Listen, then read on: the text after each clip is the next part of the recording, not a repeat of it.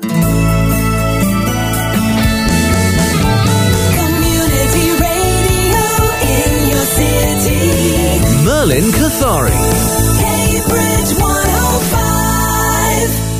it's 9.28. Merlin on Too Good To Be Forgotten, part of 105 Breakfast, of course, here till 10 o'clock. Linda Ness, the big smiley Linda Ness, of course, is in through the building, just giving me a big wave and putting the kettle on, which I'm glad to see. Right, I've been joined in the studio now by um, uh, my fantastic guest this morning, Jenny Fox. Good morning, Jenny. Good morning. Thank you for joining me. So you're studying a BA, aren't you, in Enterprise and Entrepreneurial Management?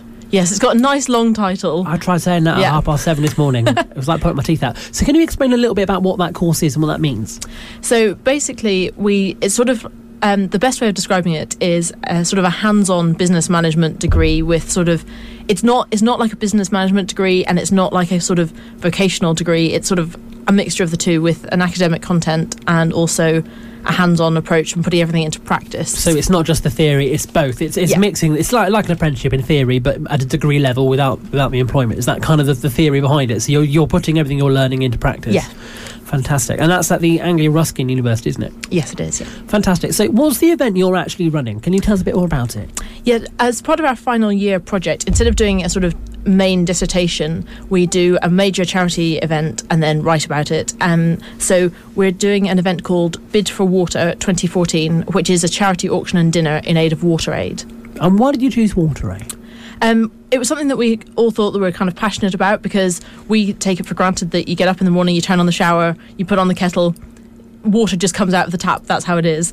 But there are so many millions of people in the world for for whom that's not the case. So we thought we'd try and sort of make an impact and do something about that. Okay, uh, so.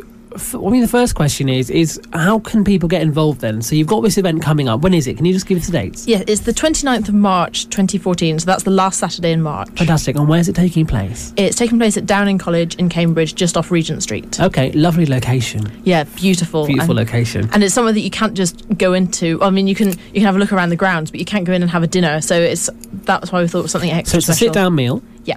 uh, charity auction at the end, of course, and I'm Yes. assuming entertainment as well with drinks. Yes. So, yeah. So we'll have we'll have a champagne reception followed by a three course dinner and then the auction, and that's that'll be sort of the the night. That sounds fantastic. I think I might have to come along to this. Right, and so tickets, how can I get them? Yeah, we have a website which is www.bidforwater.com and that has all the different options for the tickets. So you can buy individual tickets, ones for couples, or you can have um, a table of 10 if you're a company or if you have lots of friends. Fantastic. Oh, okay. Might, might bring some friends along then. That sounds sounds too good to be too good to be missing, really. Um, okay, so we've got that one down. What I really want to know from you is you you can. There's a lot of work that goes into this. Obviously, I can understand that. There's five of you. Yes. What have you taken on different roles? How's that worked? I mean, what what, what role have you taken in the group? We, we've all sort of taken on different roles, but because our networks sort of overlap, it's quite difficult to split you into Yeah. specific groups. So we're we're we're all sort of working together and um, bringing different ideas to the table, and then those that have the greater strengths in a certain area are picking that up. So I'm at the moment I'm going around looking for sponsorship from um, local companies who might want to get involved with this great project. So how can I do that if they wanted to? Yeah, there's more information about that on our website. We have three main packages for um, sponsorship, and obviously that will bring different levels of advertising for your business. And we're also offering a fourth package at the moment, which you can have your logo put in our auction booklet and on our website. And that's that's if you want to give a small amount of support, but something that's really valuable, rather than um, sponsoring a certain element of the night, sort of like the drink sponsor or something along those lines. Something that's something that's affordable, but, but because especially this time of year, especially when you know businesses are still struggling, it's quite nice to know there's always some way to get involved. Yeah, absolutely. I mean, if you have any way you want to get involved by offering an auction lot, by um, sponsoring a certain element of the event, or just giving a small amount of um, support towards it, we'll recognise your business and be hugely grateful for that. Okay, and um, so at the end of this, you do your dissertation, and you get you get your degree out of this. Yes. Um, so the money you're raising, what kind of things will it be funding? Do you know? Um, we've actually managed to speak to WaterAid and they've been really helpful. And they said that we could specifically send our money to the Monze district of Zambia, which is an area where they've identified a particular need for um, funding at this moment, where there's a funding gap in the projects that they're running. Okay, and um, auction items. You mentioned the auction, obviously. Um, what kind of items have you got coming up? I had a little look on your website. I will admit, I was a little, quite quite taken aback by some of them. What have you got on offer? Um, we've got we've got a huge range of different types of things. So we've got a balloon flight. We've got most most importantly, I would probably say is um, Frankie Dettori's signed racing breeches. So something you definitely can't just pick up in the high street, and something you only get at coming to something like this. Okay, fantastic. You, you're really selling this one to me. Um, so again, w- roughly, what are tickets costing at the moment?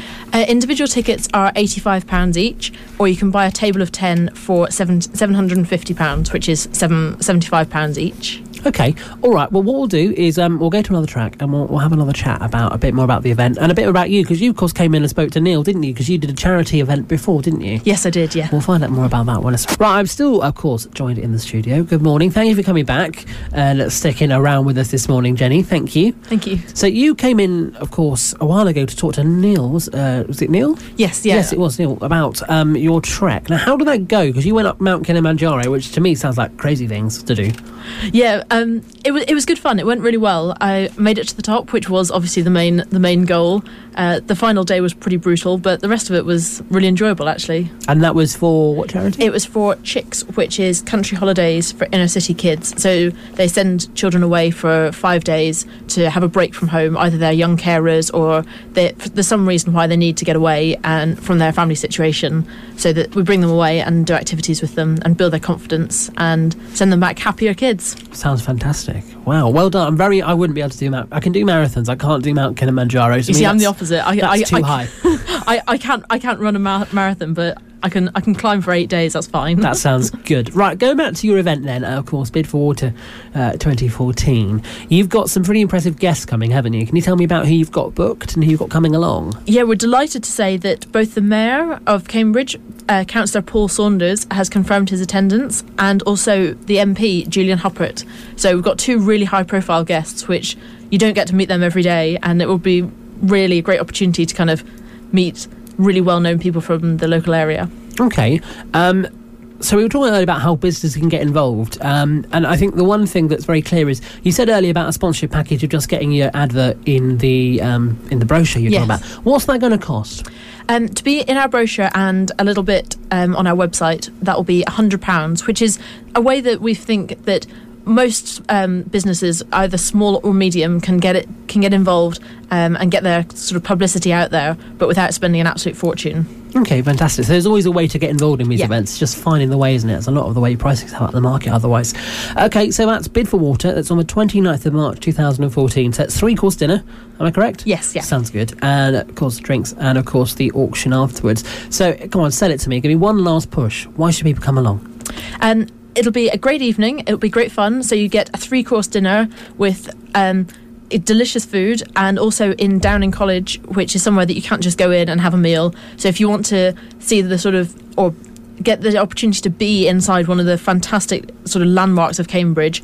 Having a three course dinner and having the opportunity to have lots such as Frankie Dettori's racing breeches, which is something you don't you don't get every day. I still smile at that. I don't know why I'm smiling at that, but I love the idea of being able to own something like that. Yeah, it, it's a brilliant it's a brilliant opportunity just to get involved, have a great evening, and do something for a really worthy cause. Okay, fantastic. Thank you, Jenny, for coming in. I wish you the best of luck with it. I will try and dust out my tux and maybe I'll come along as well with the other half. I think it sounds like a good night. And if you're listening and you want to get your tickets, go online. Bidforwater.com is the best place to do it. You can also follow them on Twitter and it's all on the website. From 10 till 1. Mid mornings with Linda Ness.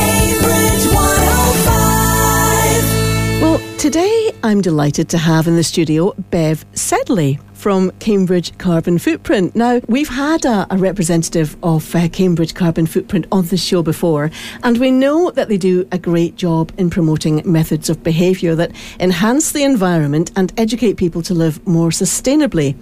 Bev is here today to tell us about a conference they're running on Saturday, the 8th of February, called Food for a Greener Future. So, welcome to Cambridge 105, Bev. I'm delighted to be here. Thanks for inviting me. Good, good. We're very, very pleased to have you. So, the Food for a Greener Future conference, What topics are you going to be covering there? Well, basically, a lot of the topics are to do with what is sustainable food. You mentioned the word sustainable in your introduction. Mm-hmm. And people might say, well, what exactly does sustainable mean? I've heard it, but well, a very short definition is food that is both good for us, healthy and delicious, and good for the planet. Doesn't totally use up the resources of our planet. And what that means in, in practice is a lot of the problems that you've probably read about um, in the papers and seen on the news, for example, the obesity epidemic that seems to be overtaking us at the moment, and also the horse meat scandal, where it appears that a lot of the supermarkets don't really have control of their food chains. They don't actually know what's what's going on. Well, a lot of that is because our food system has become so globalized that people can't keep a track of it. We get food imported from all over everywhere. We import more of our food than is local. And a lot of these problems would be solved if we ate more seasonal local food, which is also delicious and good for the economy. Mm-hmm.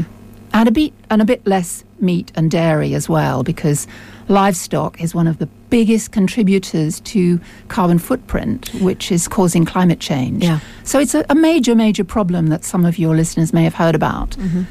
So some of the speakers will be talking about that background, and others of the speakers will be saying, okay, what's going on in the UK to do something about this, to mm-hmm. help this situation? And there we've got the wonderful Mike Small from the Fife Diet, who's going to talk about Scotland's local food revolution. Mm-hmm. He's an excellent speaker, and they have a wonderful website that explains exactly what they're doing. Yes, I've actually looked at that website. Oh, um, great. Yeah, and, and it is very, very good. Actually, it's a it's a great website and, and has a good film on it as well that discusses what they're doing. So well worth a visit if you're interested. in Okay. Mm. check it out mm-hmm. afterwards, the, the, the Fife diet. Mm-hmm. We've also got somebody talking about food waste. Quite recently, there was another, yet another report on how bad food waste is. Between 20 and 30% of our food gets wasted before it reaches our plate, which is, considering a lot of the world is hungry, is a, is a, a global scandal, Yeah, really. yeah. So we have somebody talking specifically about that. Mm-hmm. And we also have some very practical things about making the most of meat so we can eat less but still enjoy our, our locally sourced meat. Mm-hmm. And we have Tine Roche from the fabulous Cambridge Cookery School who is going to te- teach us about cooking February food using local seasonal food. Oh, fantastic! Which uh, she's brilliant. That's that's great. And, and I see you've got a lunch at the conference as well. And what what considerations were made in putting that that food together? Right, we wanted it to be delicious. That was our first consideration. Then we wanted it to be locally sourced. So all the ingredients for this lunch come from within about 30 miles, I think a little bit further than that, but within East Anglia. And also, we wanted to make sure that um, partly to cut the cost down because meat is more expensive, but we wanted to show that you can have a delicious lunch that is not dependent upon meat. Yes. So we hope it's going to be really delicious and we're very excited. We'll have a little map to show you where everything comes from. Oh, that's great. That is fantastic. That is really, really nice. And um, and what else can people expect to see at the conference? You know, other than the speakers and whatnot. Well, we've got a lot of great stalls. For example, we have the wonderful Transition Cambridge Food Group. They have some terrific projects like their crop share project, uh, fruit picking, making use of of uh, fruit that would otherwise fall to the ground all around the, the city and nobody would eat. Wow. They pick it and uh, use it.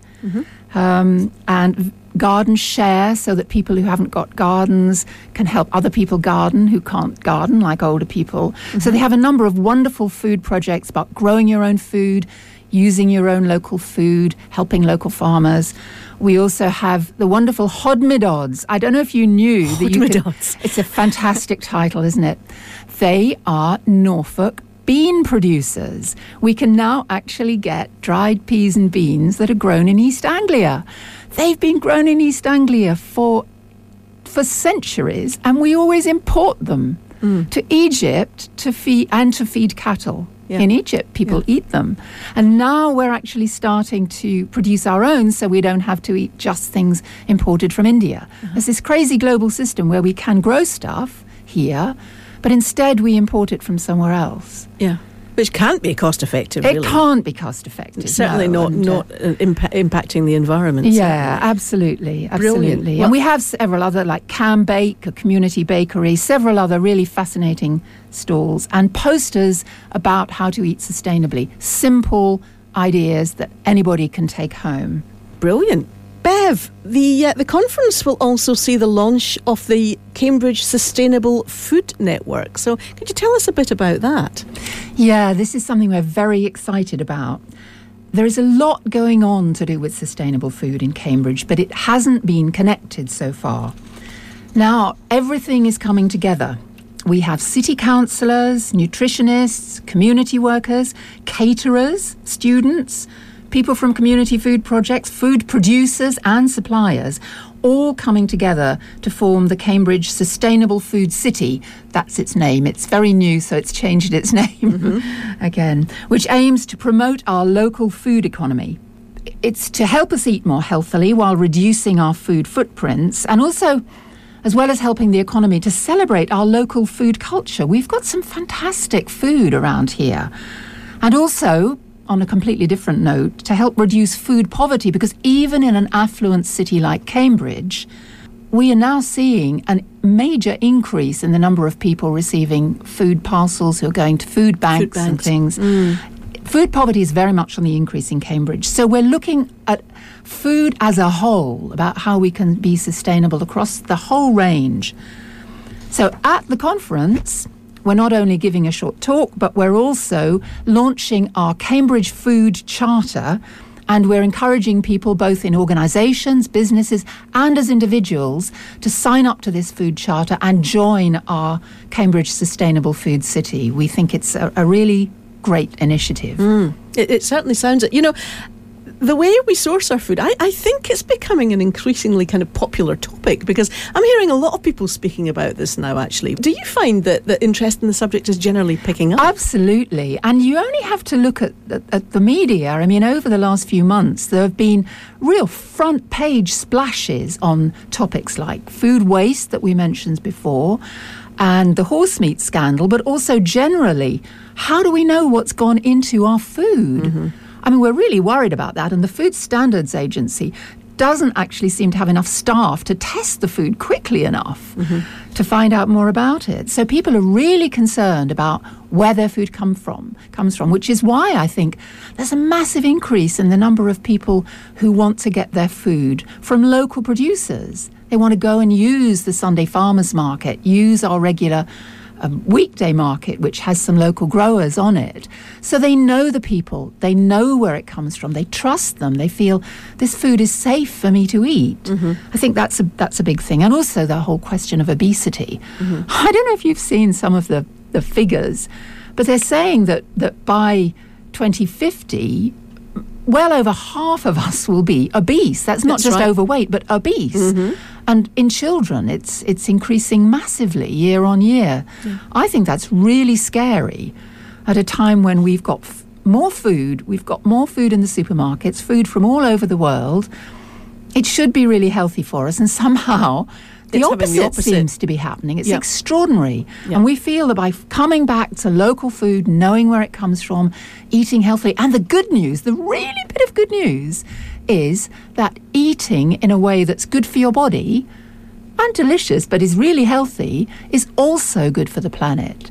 It's the mm-hmm. same things that reduce the harm to the environment from agriculture. Yes. So we can do both. We don't have to sacrifice eating well and eating healthily in order to save the planet. Yes. We, c- we can actually do both. They, they and the fit together. It's one and the same thing. Yeah. And I think that's a really good piece of news. So if people want to know the answers to some of these big problems in the news, come to the conference and people will be talking about the answers, the solutions. Mm-hmm. This conference, do you think it's is it aimed mainly? Are you expecting mainly nutritionalists and food experts, you know, people like that, or do you think that just anyone with any interest at all should should go? No, I hope that some experts and nutritionists will come. I think they'll enjoy it. But it's aimed at anybody who loves food, is interested in local food, in healthy food, and in eating in a way which improves the environment rather than destroying it. Mm-hmm. So I want people to come to the conference to find out the truth from experts expressed in a way we can all understand. I think that's the message. It's not mm-hmm. going to be too techy. Yeah. And also learn how we can be part of the solution. There are simple changes we can make to our diet that will be delicious and planet friendly. So there's lots of practical stuff, lots of takeaway ideas. And uh, yeah, I think it's right for anybody who's interested in food, really. Brilliant. Absolutely brilliant. So, okay, how can people book? How do they get in touch? Simple. Go to www.cambridgecarbonfootprint.org. That's www.cambridgecarbonfootprint.org. And on the home page, there's a bit about the conference, Food for a Greener Future, with a large green book tickets button. So you can just press it Okay. and you can book online. There's also a phone number on the website if you want to uh, to phone about it too. Excellent. Well, it's been great having you in this morning, Bev, and I really hope this conference goes well. I'm sure it will, actually. It sounds like it's going to be excellent. Yes, we're selling a lot of tickets, so Uh-huh. don't wait too long before you book. Yes, and I thank you very much for inviting me. Um, it's been a pleasure. No, you're you're absolutely absolutely welcome. So thank you, Bev Sedley from Cambridge Carbon Footprint.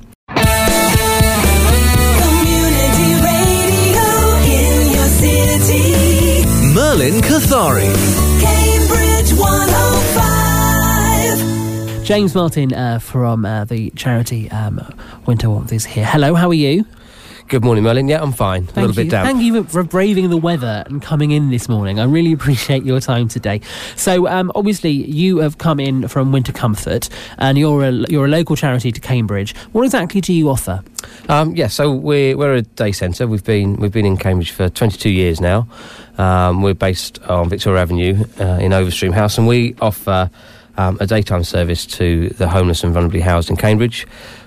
Two two parts to our service. We offer a welfare service, um, sort of at the sharp end of things. So rough sleepers can come in, have somewhere warm to go. Um, they can get cooked breakfast, um, shower, get cleaned, have clothing store, um, access to various support services, um, whether it's health, whether it's housing, whether it's um, help with addictions, that sort of stuff. That's sort of our, our, our morning service, and in the afternoon we run a learning development service, where people who perhaps are sleeping rough. Some people still want to study when they're when they're sleeping rough, or people who are in hostels or been affected by homelessness can study and sort of learn skills, job search, um, ESOL. We do everything from sort of um, accredited literacy and numeracy through to sort of arts and crafts and DIY. So, really, what you're doing is you're setting people up. You're helping them get out of the homeless situation. It's all very well giving someone a house, but if they need they need the other qualifications and the skills to be able to get where they want to be as well, and that's that's pretty key, isn't it? Yeah, yes, indeed, yeah, and, and you know a lot of people missed out on that um, for whatever reason. Yeah, well, it's it is. I mean, it's very clear. I mean, there's been lots of studies done about it, and I'm sure you know loads of them. I mean, the one that that's recently shocked me was the, the turning to payday lenders to, to pay for pay for your rent and stuff currently, which is quite quite a popular thing. Have you noticed, um, uh, kind of statistically wise, have you had a lot more people coming in since the economic downturn? Has that been kind of a recurrent thing or not? Um, I think we have seen an increase in in support that we need to give our service users. Um, I don't know if I've seen an, increase in. I guess there has been an in- increase in payday loans. I've, I've done a bit of work with people um, who have been sort of trying to pay off payday loans, and uh, I mean, as we know, the interest rates are horrendous. Yeah, they're Um, criminal, I mean, yeah, um, I mean, we, we I think Comfort we tend to see more of an impact of the of the welfare reforms. The Department of Work and Pensions have become a lot stricter on um, on benefit claimants, and there's a, a lot more sanctions and penalties that are being applied to people. Um, so we do quite a lot of support in trying to help people. Um, either appeal those or deal with the, the, the, the fallout of being sanctioned and having less money. And people do turn to payday loans, yeah. And Yeah. it's a spiral from there, isn't, on, I know, isn't I've, it? I've certainly I've I've been walking around the streets. I have been, you know, been talking to people around who are who are on the streets and talking to them about things, and it's quite interesting to hear some of their stories. Um, so, um, before we go to traffic and travel, just the other question I wanted to ask you really is. The community. I mean, it's very easy if you're walking down the high street and you're incredibly busy just to, to turn a blind eye or just to go, no, I haven't got time right now. What is it that the Cambridge community can do more to support people and rough sleepers, do you think? Um, I mean, there's always more that people can do. Um, homelessness is quite a hard sell when it comes to sort of fundraising. It's not. Um, Yeah. it's not. It's not the most. Um, not the most appealing appealing topic in the world. But I guess really, um, if people can give their time, they can they can volunteer. They can volunteer at various charities. Uh, at Winter Comfort. Um, there's a number of um, schemes where you can help charities um, through the, the city council's alternative giving scheme. Um, I would definitely suggest that rather rather than giving to people who are begging on the street, because at least then you know it's going to a cause that's going to help help the people that need it.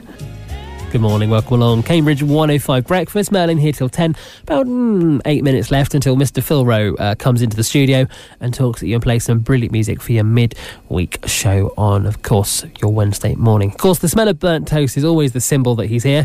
Uh, it wouldn't be tradition without. It's quite funny, actually, during that interview, he ran out with the toaster, so he didn't set the fire alarm off. I'll be asking about that later on. So I'm still, of course, got uh, James Martin in the studio. Thank you for staying around, James, for, for today and uh, getting in. Hope you're drying off a bit more now. Yeah, starting to feel a bit better. That's good. So obviously you're from Winter Comfort. So we were discussing um, earlier about the work you do.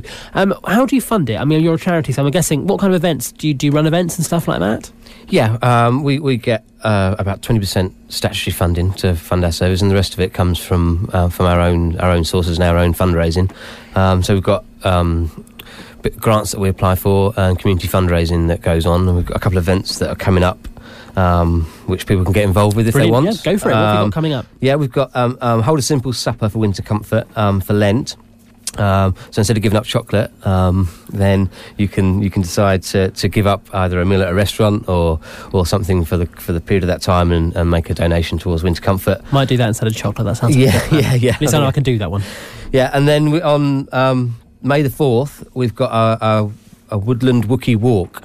Um, in a, a Star Wars themed sponsored walk at Milton Country Park. All right. So um, if people want to get involved and come along to that and, and get sponsored, um, there'll be a prize for the best costume. Um, and just um, May the 4th be with you on May the 4th. Come Ah, and join us for see, our Woodland waiting Wookiee that one. walk. Oh well, uh, very competitive. So I might be doing that one as well. What else? You got anything else coming up at all? Um, I think you can always you can always run for Winter Comfort. We've got quite a few. Yes. and I know you're a keen runner. I am a Um, keen runner. Yeah, For my sins. Yeah, yeah, well, me too. um, well, they're not quite at your standard. Um, You'll get there. You'll get addicted to it. yeah, yeah, I'm getting there. Um, so if people, people want to run, run for us, they can. Um, you can donate um, from our webpage uh, through Just Giving. So if you go to wintercomfort.org.uk, um, all the details are on there. Okay, fantastic. Um, thank you for coming in. Sorry it's been so short today, but I really appreciate your time today. Uh, you can go online and find more information about Winter Comfort, wintercomfort.org.uk. And of course, just tell us where your drop in centre is again for anyone who may want to know. Yeah, so we're based on um, Victoria Avenue, just by the bridge um, in Cambridge. So just as just before you go over the river. Fantastic. So if you know anyone who needs needs help or advice, they can go there. Of course, coming up next week, we plan to have another another guest in uh, from another organisation. Plus, if you're listening in and you're facing any kind of difficulty financially or potentially lose risk of losing your home, well, of course, go to Citizens Advice and also do tap the local market for uh, places to go for advice because there are some brilliant places. Mid mornings with Phil Rowe. Gilbert and Sullivan Society. The uh, university has one. Uh, we'll find out how long that's been going for. They've been performing at the Cambridge Art Theatre in the in Arts Theatre in the past, and also the ADC Theatre. It's also been home to performance in previous years, housing those uh, various performances rolled off. I don't know how many performances they they do each year. Lots of questions to ask them. Uh, we meet a couple of members of the cast from the society now. Uh, in the studio with us, Freddie Tapner and Gabby Hay. Good morning to you both. Thanks very much for coming by in the rain. Absolute pleasure. Thank you very, very Yes, much thank for having you. us. A lot of people on push bikes, which is highly commendable because obviously you're all very green, but they're all arriving very soaked today and asking where the radiator is. Yeah. Uh, whether- so they can hang their leggings and their stockings and everything up to dry out. But I think looking out the window out there now, it's uh, not so bad, is it? I think it has actually finally stopped raining. You've been preparing for this particular performance, which is taking place next week at the university's uh, west site uh, on the West Road, the, the West Concert Hall. Do you know, it's something we hear more and more about this uh, concert hall. I think the university's uh, moving more and more towards uh, promoting this building and using it as a general arts and music performance centre. It's quite a large venue. It means you can have 450 people in in each performance, which means you've moved up from the ADC theatre as opposed to promoting yourself from the 250 seats you've got there. So well done for that. Um, obviously, you can have ambitions towards going to the Cambridge Arts Theatre and in the future, I'd imagine, and moving up even further because I think they've got something like. I th- they always say that theatre is very unlucky because it has 666 seats, which is a bit strange. And, and it's like, so a big cast you've assembled. I know you've been uh, working on this as a society. I've looked at your website, which has been uh, there for the public to see too since uh, auditions which took place, I think, last October, wasn't it? Yeah, Uh, that's Yes. absolutely right. Yeah. Long ago. Freddie, you were actually the, uh, the pretty much the, the top man uh, of uh, the organisation, aren't you? The, the, you're the president. Yes. well? So yeah, theoretically, I'm meant to be in charge this year. Um, so yeah, um, I I run the committee, I suppose, um, and we choose the shows and sort out the venues and stuff like that, uh, and then appoint a director, producer, and musical director to then run the show from there. Um, of which we have three exceptionally talented people uh, to do pirates for, so it's very exciting. How do you find time to do all this? You must have a, um, a lot of people helping, and you must delegate out to people. You must have a treasurer, I'd imagine. Yes, yeah, exactly. So my committee are extremely hardworking this year. Uh, we have a treasurer, we've got a secretary, we've got um, a stash rep. Um, A stash rep. You'll have so, to tell us what one of so those yeah, is. so a stash rep. Um, stash is what we call the university clothing with uh, our logos on it. Uh, and so for pirates, we have these rather natty red hoodies, um, which say Pirates of the Penzance on the back, and then your character name on the front. Um, so our, our stash rep will organise that and things like that. That's an So, yeah. incentive to be a member of the cast. You get- Absolutely, Get one of these Yeah, for free, yeah, I yeah. suppose. Well, you know, you sort of you grow up at school um, with all of the sports teams having their own sports kit and stuff, and as a you know theatre um, theatre person or musician, you just never have anything like that. So it's really nice to come to university and find that. It's like a lot of us wearing Kermit Green around the building as well as well. Cambridge 105 uh, Exactly. corporate colours, which goes with the goes with the the place and goes par with the course.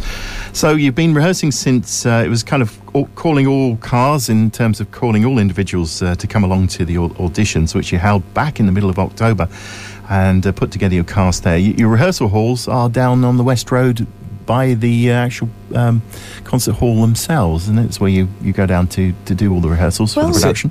Not really at the moment. Um, actually, we've been rehearsing up in Clare College Colony because our director is from Clare College, um, which has been great because it's right next to where I live.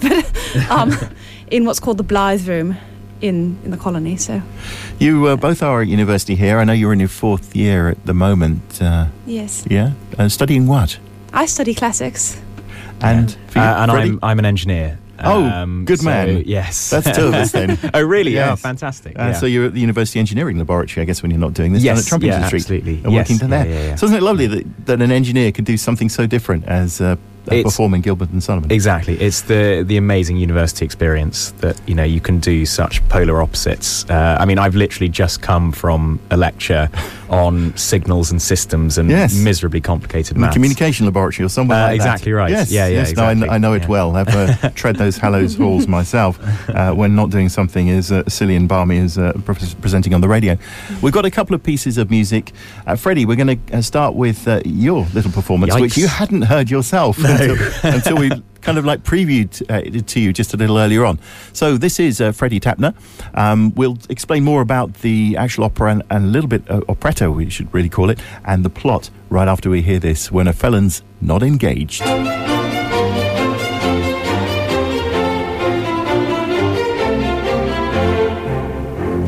When a felon's not engaged in his employment, or maturing his felonious little plans, his capacity for innocent enjoyment is just as great as any honest man's.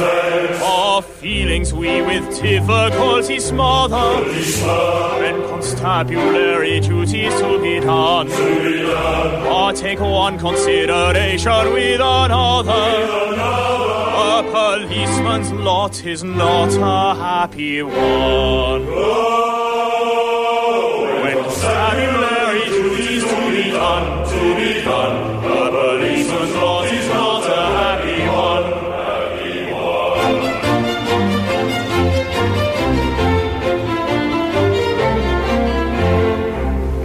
one. When the enterprising burglar's not a burgling, when the cutthroat isn't occupied in crime, he loves to hear the little brook a gurgling, and listen to the merry village chime.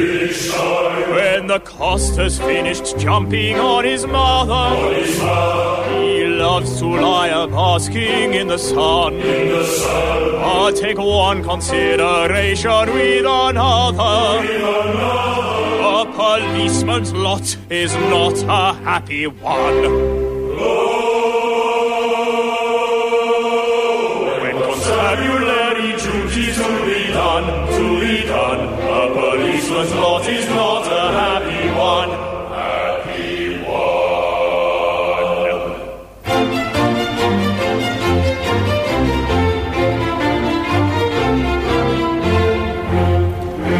Oh, a policeman's lot is not a happy one. Or so sings Freddie Tapner there. I think he was quite, you were quite impressed with uh, that recording. I, I was a happy one at that stage. Yeah, it was. Well, you know, having having your voice played on the radio is quite fun. So, especially put together for Cambridge 105. Thanks for doing that. We'll have another piece coming up uh, at the end of the in- interview as well that uh, Gabby has put together, which I think is an amazing, uh, talented thing to be able to do as a soprano, to be able to just get all those notes. Well, everyone will hear uh, a bit later on when we come to that particular piece as well. Thank you. So, given it, yeah, oh, we're here to flatter. So, that we should give you really the plot, I suppose. Young Frederick, Frederick, he's just turned 21. He's been freed from his inadventures or indentures to the infamous pirates of Penzance. Uh, bound by his unshakable sense of duty, uh, Frederick vows to destroy his former comrades once and for all and win the hand of Major General Stanley's lovely daughter, Mabel. Who's across the studio from me, at least the character is in the process of that. But the pirates aren't ready to let their former apprentice off the hook quite so easily. Uh, featuring Gilbert's uh, trademark wit and some of the Sullivan's, uh, some of the most famous music, it probably would be one of the top three operettas that they did write and produce together. This swashbuckling, uh, this adventure will see what rules uh, victorious over the heart of our hero, love or duty. So, how the rehearsals going towards this? in the They're meantime, going really well, actually. Like we've had, um, we came back to term a week early. Um, we we learnt all the music at the end of last term, and then we came back uh, a week early for term, and we had intensive twelve-hour rehearsal days um, for probably eight days in a row. I think, yeah, Yeah. eight eight days or so. Oh, really? Just Um, what? Turn up at eight in the morning and work through till five in the evening, or Yeah, however long Nine it in the morning. Wa- warm up still, at yeah. nine. Nine in the morning. And yeah. give, give you an hour off in bed. Yeah. I mean, that, that's that's dedication. It really is. And we were able to get everybody together to do this. I mean, the whole cast. You get Mostly. Yeah, mostly, absolutely. I think everyone um, just really enjoys it, and so we're all really happy to give up our time. It's definitely Um, more love than duty. Yeah, it is definitely more love than and even getting the orchestra out of bed. I don't know on an earth. On a Well, the orchestra have student hour special on a- special rehearsal times On a Monday um, morning. So uh, yeah, um, but yeah, no, you have to ha- work with them, so obviously you, need, uh, you must be at the technical um, rehearsal stage by now.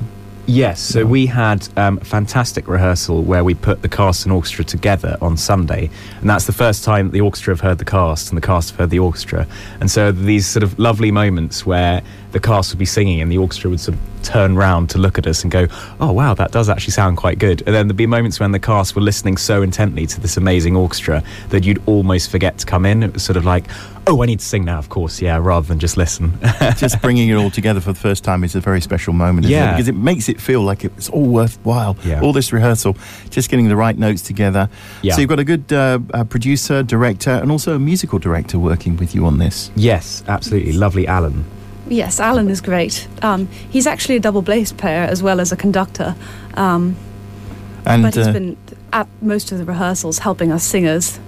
do they come from outside the university? These people, or are they? No, no, No, they're they're they're all, all students. You're all, all all students, so Yeah, they're all, yeah, yeah. you know, you're relatively young people, uh, well, compared to me. It's a- you're Yeah. relatively It's young amazing these what days. the production team are doing because they're so busy and they have their academic work as well, but they're doing a fantastic job. And costumes. Now, I can tell you guys, you probably don't know this, that just across the yard from us here at Cambridge 105, you do know in Gwydir Yes, Street, is do. County Wardrobe. County Wardrobe are providing the costumes for you. Absolutely, they are so lovely. Lovely Lynn there at County Drama. Um, we were, well, I was there for about two hours yesterday, trying on about seventy-five different policeman outfits to try and get the right one. But I can exclusively reveal on Cambridge 105 that I will be wearing a policeman's cape. A policeman's cape. That is the most exciting Well- costume I've ever been allowed to wear. Hey, I get a bustle. That's quite cool. Oh, really? Actually, I can imagine, uh, Gabby, that that's you must have an assistant costumier or somebody backstage to get you into your bustle. well, I hope so. Victoria bustle. It must be it's very actually difficult. quite easy to get into. It Yeah. just ties around the waist, and then you put the skirt on over You've top. tried it on. Is it quite comfortable to wear for a you know for a, how long is the performance? In fact, I think it would be about two and a half hours. That's including a 15 minute interval. that's and the that's- overture and all that. That's quite long. I mean, Yeah. people will come along engrossed and will really enjoy it. I mean, if you can get 450 people in, as I'm sure you will. Uh, how are the tickets selling at the moment? We're doing very well, actually. Um, the the matinee is very close to selling out now. So if you're keen on the Saturday matinee, Saturday the eighth, um, you need to book your tickets very soon. And then the the other shows are really really doing very well now. Um, so yeah, it's it's a question of um, just. I, I think lots of people know that they want to come, but haven't quite booked their tickets. We yet. shall encourage So, them. We yeah. shall give out all the details of uh, where to get your tickets from and a special promotion as well, which we've which we're going to do. Uh, if you give a certain code into, uh, I think it's the website, isn't it? You're Mm. booking through the ADC, which is the University's Theatre. Yeah. That's the website to go to. We'll make sure all those details are given out. Let's have. Um, um, well, let's talk to you a bit more, Gabby, about um, your your past. I, I, nobody would ever uh, think from listening to you know that you're actually from the USA. In fact, from Ohio. you really. I, when I first met you this morning, I thought, "Gosh, got to be from um, somewhere uh, in in sort of Central Europe." But uh, you, I you've get that a been, lot. yeah, you've, you've been very anglicised because you've been here what about four years or something like that Yes, now. that's and right. And uh, so, what what is it actually you're studying at? Because you're in your fourth year here. What are you studying at Cambridge? Well, I'm studying classics with an emphasis on linguistics, philosophy, and literature rather than the archae- archaeology side of things. Um, so right now I'm very engrossed in the Aeneid by Virgil, which is wonderful fun. And well into the part of Mabel. Yes, that's Shall we well. hear you sing now? I, I'm really looking forward to this. This is amazing, Gabrielle. This is Gar- Gabrielle Haig here, ladies and gentlemen, and Poor Wandering One.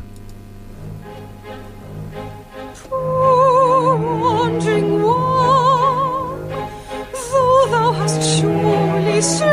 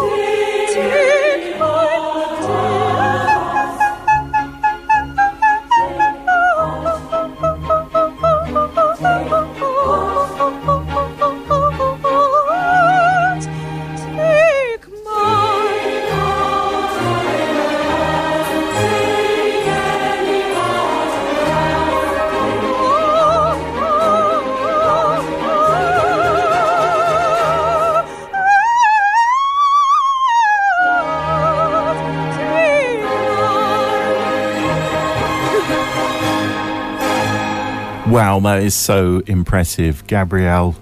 How did you manage to do that? All not in one take, though. You tell me just off air. No, it took a few.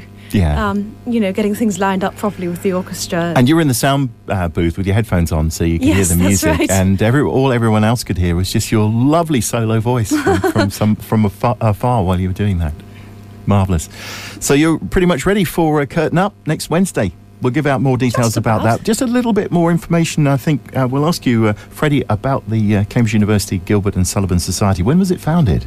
Um, so we've recently celebrated our 50th anniversary, actually. So about 50 years ago now, 52 years ago. Um, and so yeah, it's it's amazing, really. Um, I've just written a sort of little blog for the uh, for the program, and just sort of thinking back over it, like 50 years is quite a long time for 50 student committees. Um, to, to keep it sort of funded and to keep the money going, um, which is which is rather exciting, I think. And So, over the yeah. years, uh, many people who are famous uh, now maybe treading the boards in uh, National Theatre. Uh, yeah, so um, that um, have uh, been through your books, shall we say? Yeah, from university over so, the years. Um, I believe uh, Griff Rhys Jones was um, directed one of our shows Oh, back really? in the day, um, and yeah, a, a, a couple of notable conductors as well. Um, so yeah, it's uh, it, it's a good sort of a, a good uh, stomping ground, I suppose, for for future performers. Fantastic. We shall give out some details now about how you can get hold of the tickets. Uh, you can go uh, to the ADC Theatre box office directly, I guess. You could probably go down to Park Street and uh, uh, talk to them directly to order some tickets. The performances start from next Wednesday with a matinee on Wednesday week, obviously a week today, uh, through to Saturday week, isn't it, with um, the matinee performance, Absolutely. which is filling up fast at 2.15. Uh, if you want to get hold of tickets, uh, the Cambridge number as well, you can call for the box office. Cambridge number 01223 uh, 300 085. That's 3085. And we'll give out these details again. It will be held at the uh, performances will be at the West Road Concert Hall. Uh, the um, evening performances, Wednesday through Saturday, start with curtains up at uh, quarter to eight. Uh, there are, should be plenty of tickets still left, but we know they are selling fast too. Uh, the website is uh, www.adcticketing.com. adcticketing.com. Now, there's a special code to give you £2 off on the initial performance. That's next Wednesday if you quote Cambridge 105, all Absolutely. in lowercase, all together, no full stops, no punctuations. Cambridge 105, put that into the website when you book online, and they'll give you £2 off on your ticket. Each individual ticket, won't it be, for that Wednesday Absolutely. performance at quarter to eight? Both of you, good luck. Thank Uh, do, do we say um, to op- operetta performers break a leg? I suppose we would otherwise think to so. performers yeah, on stage. I think so. Yeah. when, when you've got uh, another performance coming up, can we can we just tell everyone what the next main performance for the next main term is yet? Absolutely. So we um, we are about to start casting for Princess Ida, which we're taking to the International Gilbert and Sullivan Festival in Harrogate, um, and That will be for the summer. That'll be for the summer, exactly. And then following that, we are then doing HMS Pinafore um, down at the amazing uh, open air um, Minack Theatre in Cornwall. Oh, in Cornwall on the coast, right on up on the cliffs. Yeah, yeah. Fantastic! What a setting. Um, so yeah, two really, really big shows to come with enormous sort of uh, reaches to different places.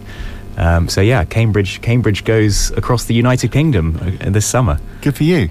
Enjoy that. I hope if you if you decide to be uh, casting uh, ahead to the next performance after the one for next week. Good luck with Pirates of Penzance. Thank you. Thank you. And uh, thank you very much for coming in today. That was you for Freddie. having us. Thank you, Freddie Tapner and Gabby Haig. Community radio in your city. Merlin Kothari. So we have now got our uh, fantastic guest in the studio. Good morning, James Kogel. How are you? I'm okay, thanks, Merlin. How are you? I, well, it's getting through. I want coffee, lots of coffee, lots of caffeine. I think, but it's Friday. It's Friday. The weekend's Friday. only here. So Always best day of the week. I spotted you when you were busking outside the Grafton Centre, didn't I? Yep. Uh, what were you playing at the time when I spotted you?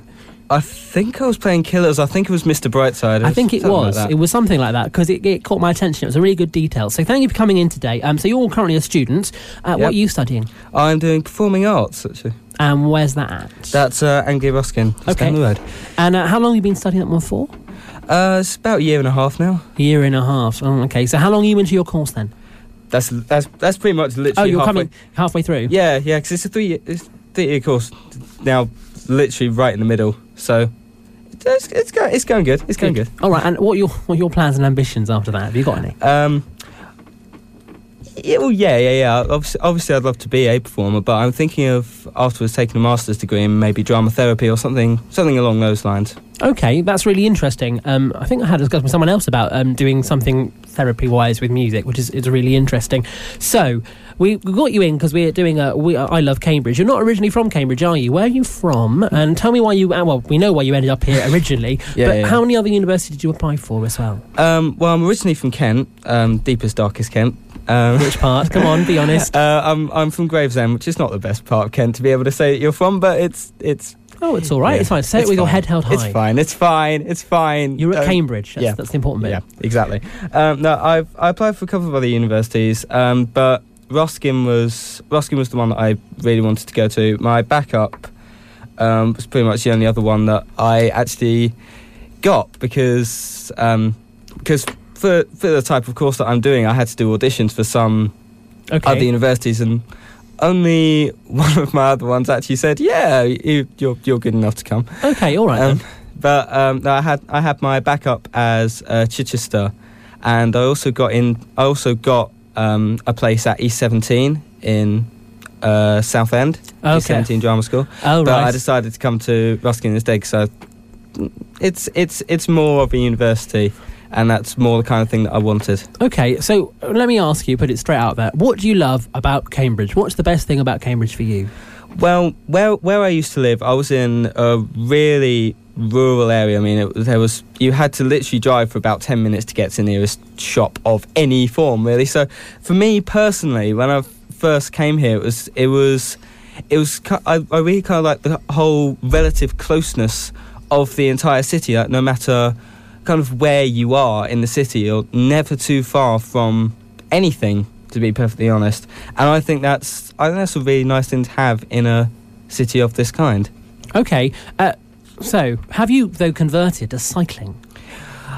Oh, um, I I did want to. I did want to when I first came here, but um, my the bike that I have and the bike that I have back at home is not a particularly good one, and I've had it since I was about what thirteen, I think. Okay, so it's it's it's it's, it's a child's bike. It's it's yeah, kind of. I'll be honest, I can't even cycle. I don't know how to ride a bike. So for me, cycling around Cambridge is, is quite quite Yeah. a dangerous idea. Yeah, I'll, t- I'll tell you what. I mean, everyone does their, well, most people do their cycling proficiency when they're in um, primary school. But when I was due to do mine, uh, I broke my arm literally the day before. So Were you practicing? I have been practicing. No, no, I have been practicing, but no, I didn't break it practicing. I broke it um, ice skating.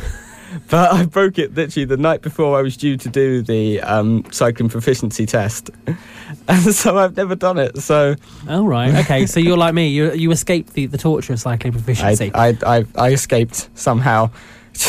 right. You have so- a broken arm instead. It's always the best way. Always to the best way to do it. So let's go on to your, your musical kind of your musical interests and your musical Yeah, yeah, talent. Because obviously, I heard you play Mr. I heard I listened to you you'd play a couple of songs. To be fair, and Yeah. actually, it was quite nice because it'd been quite a long day when I about two o'clock, wasn't it, that you were busking? Yeah, yeah, yeah. Uh, it had been quite a long day, and I was quite tired. And I was on the way to the bus stop. It made me smile because it was so refreshing. The thing I love about Cambridge is wherever you go, there is always someone playing something. yeah, it's it's it's it's really not. It's really nice in that respect, actually.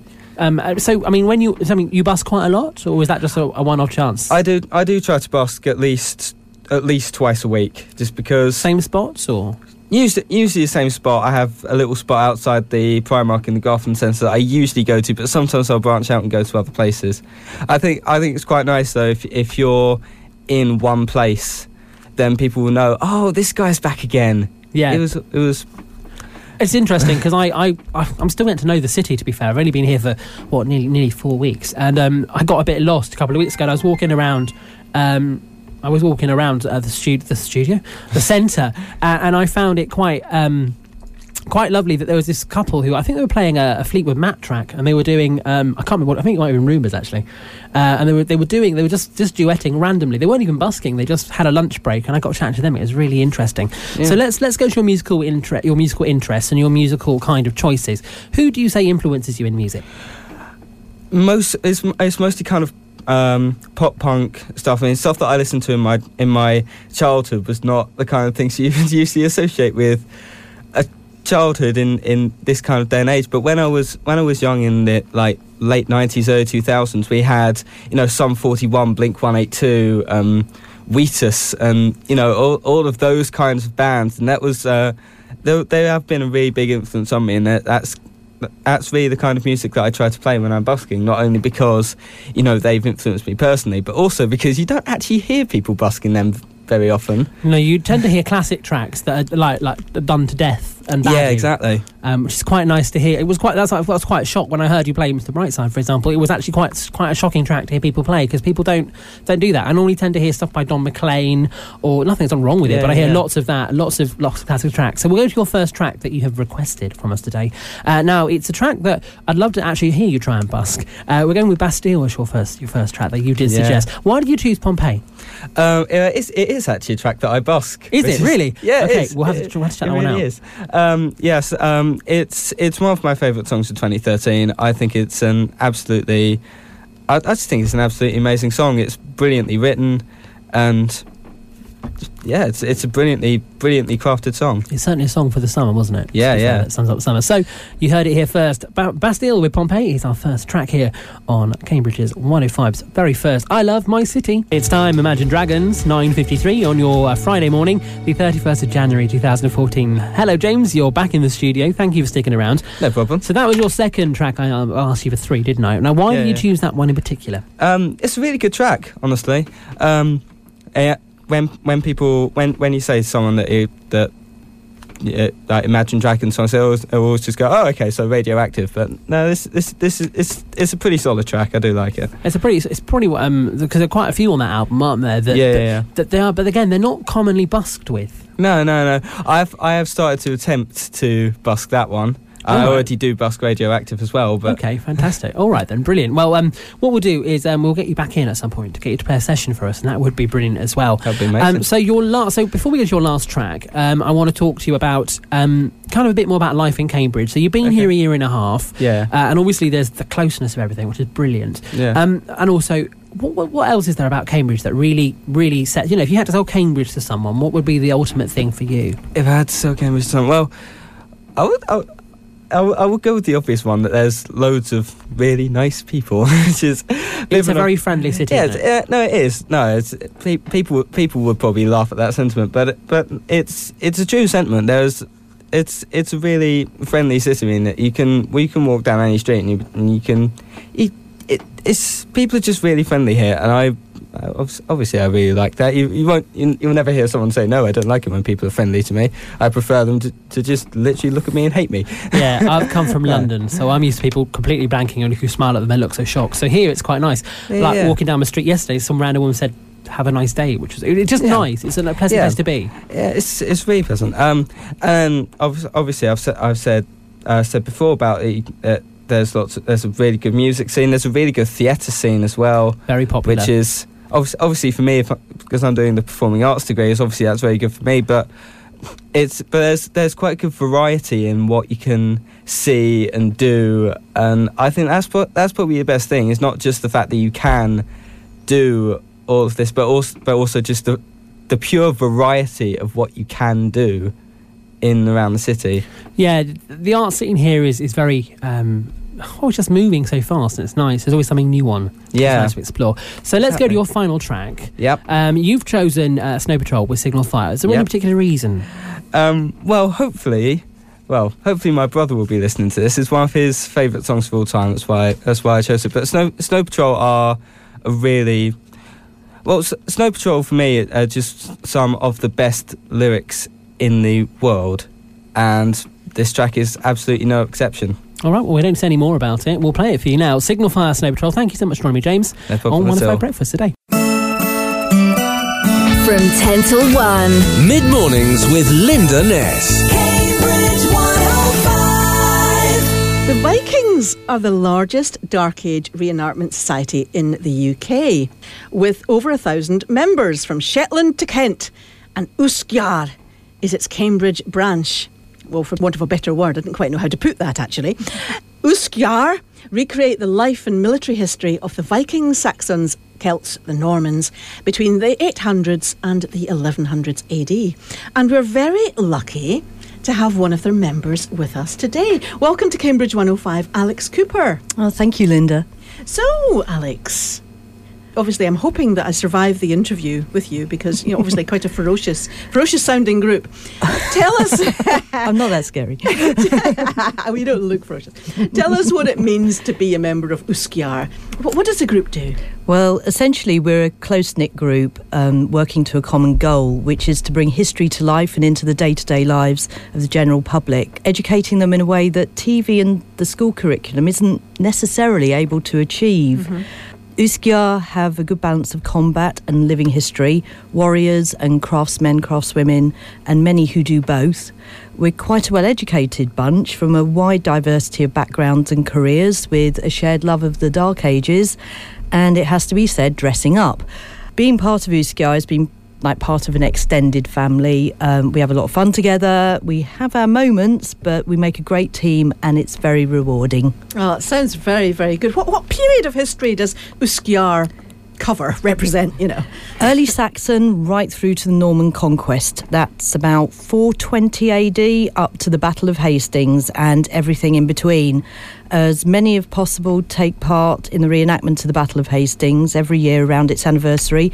And for those of you who dozed off in GCSE history, that's the 14th of October 1066. Strangely enough, not in Hastings itself, but at Battle Abbey, which is a few miles inland. Uh-huh. At the earlier extreme, by about 640 years, some of us spend a few days a year at West Stow Anglo Saxon village near Bury St Edmunds. You need a whole different set of kit for that, and no combat is allowed. It's very much about how people lived and worked in the 5th century. Is that more your kind of thing, Alex? Yeah, I do like doing that, yeah. Yeah, yeah, I kind of thought that. And, and you know, you sound like you really know what you're talking about. There's a lot of research go into and into getting all the details and the, the living history accurate. Absolutely. It's almost cutting edge in as much as every time a new archaeological discovery is made, our ideas of how they lived and fought, it can change in a heartbeat. Ah, you know, I hadn't thought of that because you kind of think of it as being history set in stone, but you're right. I guess it does. They keep digging stuff up that changes everything. Wow. Technology has changed our understanding of historical events for the better. Um, and as a group, we're really lucky to have members who are specialist historians. Their knowledge and understanding has led them to the positions of authenticity officers, one for the group and one for the whole society. It's really important to get the details absolutely right from the type of clothing they wore from one decade to the next, the food that they ate no tomatoes, no potatoes. No, nothing imported, of course. No, to the accuracy of the chronology and the battle lines. Um, members are always discussing new finds and theories, and it can get a bit colourful sometimes, but the exchange of ideas is invaluable. But that's just lively debate, isn't it? Yeah. Presumably, that's people who are passionate about something. yeah, and that's great. Everyone, yeah, total passion. yeah, and the public, do they? Do, can they come along and watch you? Oh, yes, welcome them. Um, generally, our group, about 40 folks, um, take part in events where either the whole society is involved, like Hastings, or events where other historical periods are also represented, such as the Peterborough Heritage Festival near the end of June. Um, these are all organised by specialist event management teams and are a major undertaking on all sides. We've also taken part in smaller scale shows for events such as Aldriths, Blossoms, and Bygones. If you want to visit any of our shows, there are always events advertised on our website. Um, be a bit more about that later, so Mhm. grab a pencil. And what about schools? Do you get involved with educating children? Yes, we do. Um, various society members are CRB checked to take the Viking experience into school and spend a whole or a half day with the children exploring history in a really unique and hands on way that kids absolutely love. Our group leader has developed an education program called Gripping History. And it's um, the title's based on our group logo, which is a Celtic knot with gripping hands, and she takes that into local schools. In the past, we've been involved in making TV programmes too. And it's hard work, great experience, and fantastic way of getting history right into the heart of people's homes and schools. Is this documentary type programs or? Yeah, Um, BBC Schools, BBC History. Uh-huh. Yeah, so if there's any Key Stage 2 teachers listening, there's an education page on the website too. So, Alex, the combat, tell us about that. I know that you don't really take part in that side yourself, but how real does it look to the onlooker? Well, it's like any kind of stagecraft. It's done very well and it looks amazing and very scary. Uh, the golden rule is never to say sorry within sh- earshot of the crowd if you accidentally hit someone a bit too hard. My husband's taken a few blows that needed a bit of first aid. He never seems particularly worried about it, even when there's been blood flowing from his eyebrow. Just adds to the authenticity. There are strict rules about how combat is undertaken, and the Society's safety record is actually very, very good, excellent, in fact. Um, at the big events, we have cavalry as well, and this is really impressive with warriors mounted on native ponies charging at the shield wall. I've done it in training and fell off a couple of times. Brilliant. Oh, really? Gosh, that is amazing. And and I see from the website that each member of the group has a, a Viking name. Is that right? So tell us more about that. And are you all effectively playing a character?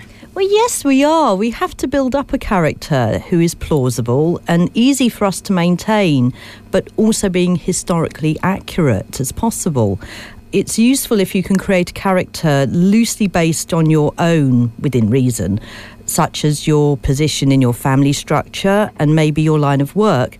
I'm a technology teacher and a textile specialist, so becoming Aswin, the village weaver, wasn't far removed from reality. I have four children, so then again, not very different from a woman of a thousand years ago. Our family even has a Viking dog. We've got a little Swedish Valhund. Um, they're little herding dogs that the Vikings brought over here a thousand years ago. And d- does a dog go with you as well when you're doing reenactments? She does. Yeah, she's great. she takes part as well. Well, she sits in the back of the tent being very good. She's not actually scared of any loud noises, which is very useful. Yeah. I guess if she's been doing that since she was a puppy, then she'll be used to it, actually. Yeah, she's still a puppy though, so she's a bit bonkers at the moment. So, Aswin, um, what made you what made you want to join the group? well, my family originally joined the Viking Society in 2002 because we saw a, another local group reenacting at our town's annual fair and were taken with the idea of doing something really unique and unusual that our whole family could be involved in. We asked to join Uskjar in 2007 because we'd got quite friendly with a few of them through other events, and they are a very well respected group within the society. We all do our best to deliver a good experience to the public, and we've won awards for it. Mm-hmm. Evenings spent singing, eating, and drinking around the campfire after all the visitors have gone home are the best. Um, there's a tremendous sense of camaraderie, and even when we're back to our regular lives, we continue to keep in touch and to support each other. Yeah. How often do you meet then? Well, we meet about once a month off season. The actual main event season runs from April to mid October. Uh, kicks off with a huge banquet for 200 plus Vikings just before Easter time, and then a full society training weekend with an all thing. Now, that's based on the old Viking Parliament, where everyone gets the opportunity to air grievances and reward achievements. Obviously, we all try to get us to as many shows as possible, and I'm not really sure if the anticipation of an upcoming show isn't for the socialising and showing off new kit yeah. rather than the job of entertaining the public. As I say, in the off season, we meet about once a month to train, make kit, solve problems, catch up on gossip, and eat. Food and drink feature very large in our social life, just as it did in the days of the Vikings. Is that Viking food that you're trying to eat then, or you? Is it? Um, depends on whether the public are around. We're allowed what um, we call contraband, and that's only sort of out of hours when people can't see us sort Uh-huh. of eating sneaky stuff. Otherwise, you're ripping sides out of animals with your teeth. Um, well, we've got. I think we've got about three vegetarians in our group, so um, we try and keep it as authentic as possible. Yeah. yeah, Yeah. So it's great. And having learned a lot about this time, do you? This is a this is a strange question. Do you sometimes wish that you were back in the 10th century? Ooh, yeah, I had a good think about this. It's easy to play at living in the dark ages, especially when the weather's fine. You know, sleeping under canvas and cooking breakfast and all the other meals over an open fire is a great experience. And while you can sneak a cup of tea on a chilly day or have a hot bath when you get home from a cold and soggy show, you know, I'd love to not have to deal with today's uniquely modern stresses and the simplicity of that ancient lifestyle and the sense of belonging to a small family community is very appealing. Being away from it all, even for a few days, is wonderful. Yeah. But in reality, the daily round of physical, hard work. Survival. Survival. Wood smoke from cooking fires, chapped and raw hands, limited medication, and the short lifespan make it a very tough life. Yeah, I suppose it would. Actually, you could be talking about 100, 100 odd years ago as well. Uh, yeah, that's quite but, true. But far worse in those days, I, I guess. There was really was nothing. And um, if anyone's interested in joining the group, how, how would they go about it? Is it open to people to, to join? Well, it's not at all difficult to join the Viking Society if we like you and you like us. Um, the best way to do it is to visit the Society website. Now, this is at www.vikingsonline.org.uk. You go to the membership page, then group search, and then the UK list. We do actually have much farther flung groups. Um, have a look at the various groups in your region and then contact the leaders via email to discuss the possibility of joining. So that's www.vikingsonline.org.uk. Vikings Online. great. It's, great. it's been fantastic hearing about this from you this morning. Thank actually, I was really looking forward to this. Oh, it's, great. It's lived up to my expectation. It's Oh, been, wonderful. It's been really, really interesting. I think it sounds like a great thing to do and be part of. Actually, Oh, you'll have to come along and watch one day. I will actually. You have to keep in touch with me and let me know when I there's will. one on, yes. and uh, and I'll do that.